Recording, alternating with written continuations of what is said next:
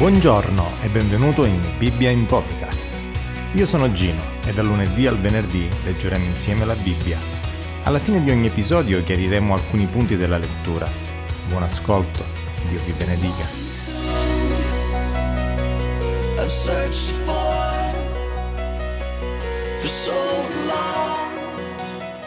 Matteo capitolo 19. Quando Gesù ebbe finito questi discorsi, partì dalla Galilea e se ne andò nei territori della Giudea, che sono oltre il Giordano. Una grande folla lo seguì e là li guarì. Dei farisei gli si avvicinarono per metterlo alla prova, dicendo: «È lecito mandare via la propria moglie per un motivo qualsiasi?»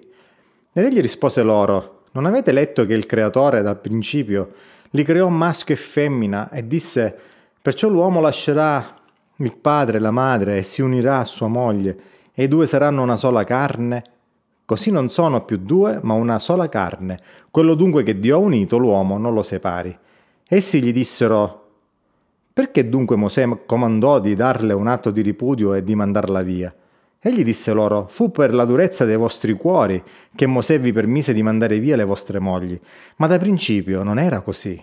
Ma io vi dico che chiunque manda via sua moglie, quando non sia per un motivo di fornicazione, e ne sposa un'altra, commette adulterio. E chi sposa colei che è mandata via, commette adulterio». I suoi discepoli gli dissero: «Se tale è la condizione dell'uomo rispetto alla donna, non conviene sposarsi». Ma egli rispose loro: «Non tutti sono capaci di mettere in pratica questa parola, ma soltanto quelli ai quali è dato.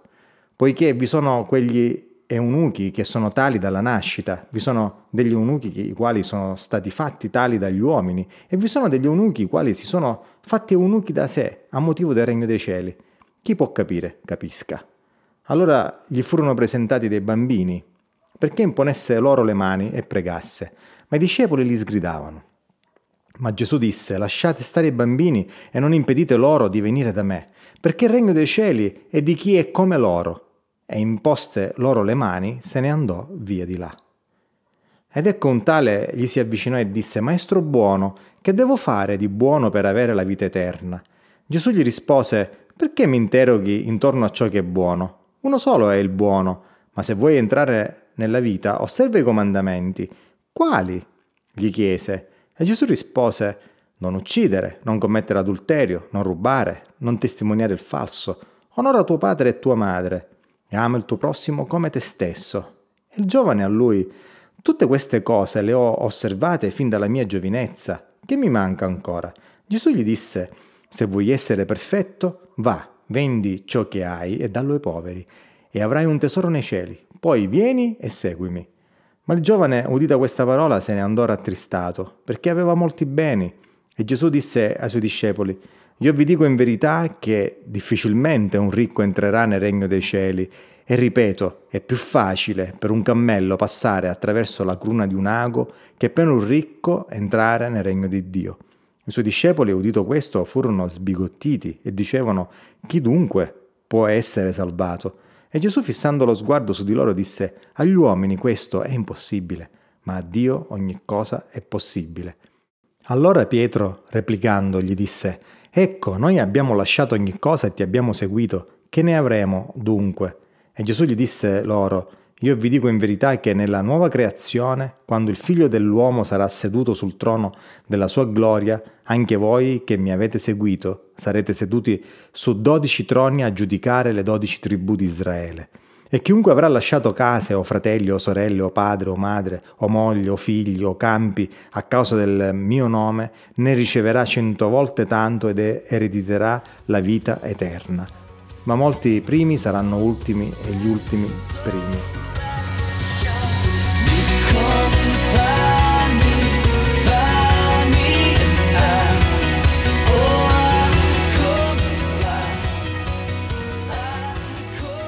Cosa devo fare di buono per avere la vita eterna? Un tale si avvicinò a Gesù e gli fece questa domanda. La conversazione che ne seguì è davvero illuminante, anche per noi oggi.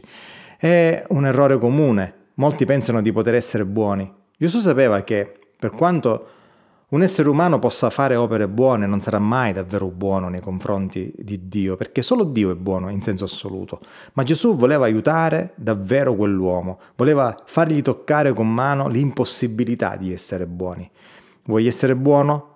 Pensi davvero di poter essere buono? Vuoi avere vita eterna? Bene, allora comincia ad osservare i comandamenti. Quali? E Gesù citò comandamenti importanti, ma ben noti a qualunque israelita. Non uccidere, non commettere adulterio, non rubare, non testimoniare il falso, non la tua padre e tua madre. Ama il tuo prossimo come te stesso. Siamo sinceri, anche se non siamo giudei, la maggioranza di noi risponderebbe nello stesso modo in cui rispose quell'uomo. Mai ucciso nessuno, mai tradito mia moglie, mai derubato nessuno, eccetera, eccetera. Quelli citati da Gesù erano i capisaldi della legge. Nulla di così complicato per qualunque persona timorata di Dio. Ma quel tale si aspettava che Gesù gli rivelasse qualcosa di più profondo. Dobbiamo davvero credere che egli fosse sincero e che avesse fatto di tutto per onorare Dio ed osservare i comandamenti. Tuttavia sentiva ancora un vuoto, sentiva ancora di non essere a posto, di non essere davvero buono. C'era in quell'uomo un sincero desiderio di fare di più, anche se non sapeva cosa potesse fare. E Gesù conosce ogni essere umano e sa quale cassetto dell'animo umano andare ad aprire per trovare qualcosa a cui non possiamo rinunciare per il regno di Dio. Non dobbiamo pensare che Gesù ce l'avesse in particolare con i ricchi. Per quel giovane le sue ricchezze erano un ostacolo, mentre per altre categorie l'ostacolo potrebbe essere diverso. Ciò a cui quel tale non poteva rinunciare, e Gesù sapeva, era proprio i suoi numerosi beni. Voleva essere buono, ma non pensava di dover rivoluzionare la sua vita fino a quel punto. Pensava di poter essere buono mantenendo semplicemente il suo stile di vita attuale. Se ci pensiamo bene, Gesù stava offrendo a quel tale una grande opportunità, quella di diventare uno dei suoi discepoli, uno dei suoi più stretti collaboratori. Infatti Gesù non se ne andava normalmente in giro a dire alla gente di lasciare tutto e di seguirlo. Non era ciò che richiedeva a tutti. Ma visto che quell'uomo mostrava sincero desiderio di fare qualcosa di più, Gesù gli stava offrendo l'opportunità. Quel giovane non capì la grande opportunità che Gesù gli stava offrendo. Non possiamo sapere se in seguito ci ripensò, ma per il momento se ne andò rattristato. Nel leggere questo episodio non dobbiamo semplificare, pensare che tutto il brano giri intorno alla condanna della ricchezza da parte di Gesù. C'è qualcosa di ben più importante qui. Forse la maggior parte di noi non sono tanto ricchi e non avrebbero grossi problemi a lasciare ciò che hanno, ma questo farebbe di noi delle persone buone? Per quel ricco il problema era il denaro, per noi potrebbe essere altro. Quel giovane ricco voleva fare di più, sentiva il bisogno di fare di più, ma non era disposto a farlo alle condizioni di Gesù. Infatti, come mostra il seguito del brano, dobbiamo presentarci davanti a Dio con un atteggiamento completamente diverso. Davanti a Dio dobbiamo percorrere la strada dell'umiltà. Non possiamo pensare di piacere a Dio con ciò che sappiamo fare.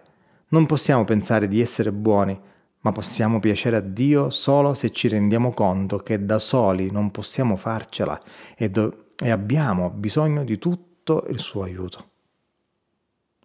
Ma perché è così difficile? Questo è il punto su cui riflettere. Era difficile che un uomo ricco entrasse nel Regno dei Cieli perché normalmente chi è ricco confida nelle proprie ricchezze, nelle proprie risorse, piuttosto che affidarsi a Dio. Chi è autosufficiente non ha bisogno di qualcuno che si prenda cura di lui. Quell'uomo voleva piacere a Dio, ma voleva farlo a modo suo. I discepoli infatti capirono che non era quell'uomo l'unico che avrebbe trovato difficoltà. Infatti i suoi discepoli, udito questo, furono sbigottiti e dicevano: chi dunque può essere salvato? Chi dunque può essere salvato? Se le cose stanno così, poveri noi. Gesù aveva fatto centro, li aveva portati proprio a fare la domanda che avrebbe dovuto fare quel tale.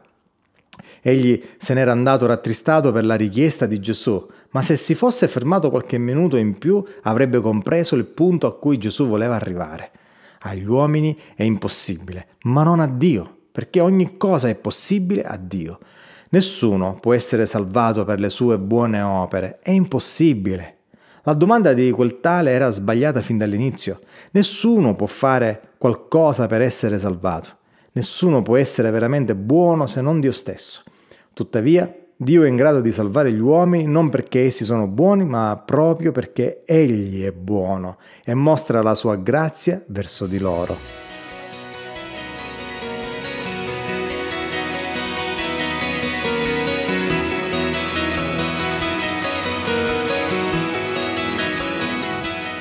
Ciao, io sono Gino e questa è Bibbia in Podcast.